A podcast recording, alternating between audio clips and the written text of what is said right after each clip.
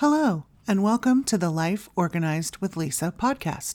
I'm Lisa Sealey, and organizing is my superpower. I'm a busy mom who has figured out how to do all the things and keep important things from falling through the cracks. I'm here to give you tips, tricks, and practical advice about how to organize your entire life. I also talk about productivity, time management, and planning because these are all related to organization. You can find my website at lisasealey.com. That's lisasealey.com. I'm glad you're here. Today, I want to talk about how to stay organized and productive at work. Being organized and productive are attributes appreciated by bosses and clients alike. And even if you work for yourself, they will help your workdays run smoothly and ensure you get your work done on time. Here are my top tips for staying organized and productive at work. Eliminate clutter. This should go without saying, but your workspace should be clean and clutter-free. Take all knickknacks that can be distracting off your desk. Toss paper coffee cups. Consolidate all of your sticky notes onto one piece of paper or put the information into an electronic document so it can't be lost. Make sure you have a recycle bin and trash can under or near your desk and ensure that all trash and recycle materials get into the proper receptacles. Create files for errant papers and put them in your drawer instead of in a messy pile on your desk. You should only have the file you're working with on your desk.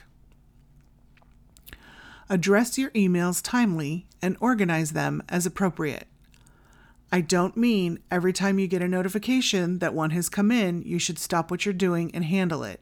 Instead, schedule a time, at least twice daily, to focus on responding to emails and only address your emails during that scheduled time. When working on your emails, don't read them and think you'll act on them later. Do it during your assigned email time and get them out of your inbox. Use folders to organize your emails. Have one for each client or project, one for personal emails, and one for action items. You could call it the to-do folder. Any emails that need your attention and that cannot be addressed during your email time should be put in the to-do folder.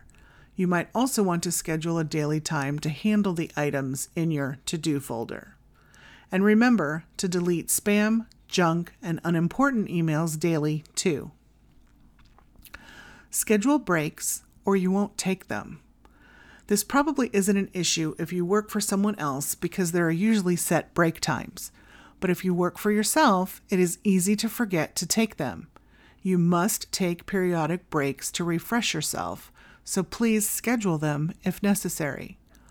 Also, if you spend a significant part of the day sitting, getting up to walk around for a few minutes will help reduce tiredness. Don't skip lunch and stay hydrated. When you're busy, it can be tempting to skip lunch. This is a bad idea. Your blood sugar will drop, you'll lose the ability to focus, and you'll lose energy. If you're tempted to skip lunch regularly, consider bringing it to work so it's easily accessible. If you cannot make it at home, pick something up on the way into the office. Also, try to have a few healthy snacks on hand in case you get hungry. This will keep you from leaving your desk to find something and losing concentration and focus. As for hydration, your body needs water to function, and chances are you're not getting enough.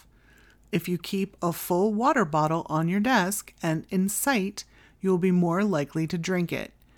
You don't need to drink water exclusively, but limiting caffeine drinks is a good idea as they can have a diuretic effect. That's it for this week. Thanks for listening. Until next time.